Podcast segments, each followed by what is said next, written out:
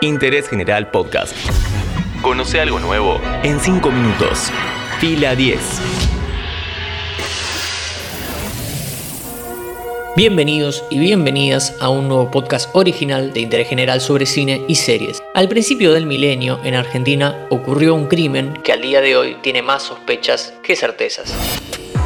Netflix estrena Carmel, quien mató a María Marta, una serie documental sobre el asesinato de María Marta García Belsunce. ¿Qué novedades va a aportar al caso? ¿Con qué se va a encontrar el espectador? Todo esto y más en 5 minutos.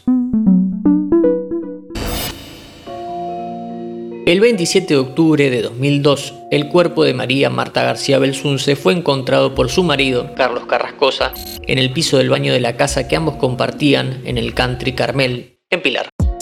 El esposo llama a emergencias para que manden una ambulancia a la casa pensando que su mujer había sufrido un accidente fatal en la ducha. Sí, buenas noches. Necesito, por favor, una ambulancia urgente. La persona que se pegó entre la bañadera y está como ahogada. Deme el domicilio, por favor. El Carmel Country Club. Casi como si se tratase de una película con una trama compleja, recién un mes después del hecho, el 2 de diciembre de 2002, el fiscal de la causa, Diego Molina Pico, ordenó exhumar los restos para hacer una nueva autopsia. El resultado del estudio hizo que todo dé un giro. María Marta tenía cinco disparos en el cráneo y un sexto le había rozado el cuero cabelludo. Para entender lo que sigue y gran parte de la serie documental hay que contextualizar. Cuando la segunda autopsia aclara que todo se trata de un asesinato, no había pasado un año desde la crisis económica y social más grande de la historia argentina. El caso se publicita rápidamente como una suerte de revancha de clase la historia mediáticamente se centró en que también había inseguridad en los barrios privados y, como si fuese necesario aclararlo, en que los ricos cometen crímenes. Se convirtió rápidamente en una telenovela diaria sobre la clase alta. Antes de entrar en los detalles de la serie, repasemos las pocas certezas que tuvo el caso. Luego de descubrir que se trató de un asesinato, el medio hermano de María Marta, Juan Hurting, le contó al fiscal de la causa que había tirado al inodoro un elemento metálico que parecía un sujeta estante o pituto. Lo encuentro donde estaba el cuerpo de ella. Lo tira John en, en el inodoro.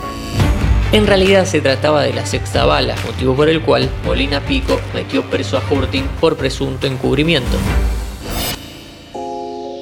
Carrascosa también estuvo en prisión por encubrimiento, pero salió en libertad bajo fianza. En una segunda instancia, en 2011, el viudo recibió la pena de prisión perpetua como coautor del asesinato, pero finalmente en 2016 fue exculpado definitivamente por la Corte Suprema de Justicia. Si te interesa profundizar en la visión de Carrascosa sobre el caso, en octubre de 2020 se publicó su libro llamado Diario de un Inocente, un amor, una causa, una vida, con algunas de las reflexiones que escribió estando encerrado.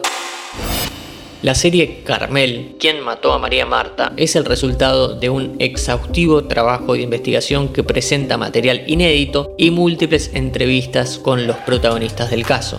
Por primera vez tenemos en la misma pantalla al esposo, Carlos Carrascosa, y al fiscal de la causa, Diego Molina Pico, así como también aparecen Irene Hurting, John Hurting, Horacio García Belsunce, entre otros. La docu-serie invita a reflexionar presentando todos los elementos de la causa. Seguramente cada espectador lo verá desde su punto de vista porque es un caso con múltiples aristas. Casi todos los familiares de María Marta estuvieron en prisión y pagaron fianzas. El fiscal tuvo errores. Nicolás Pachelo, un vecino, siempre fue apuntado como responsable, pero su papel aún sigue en duda.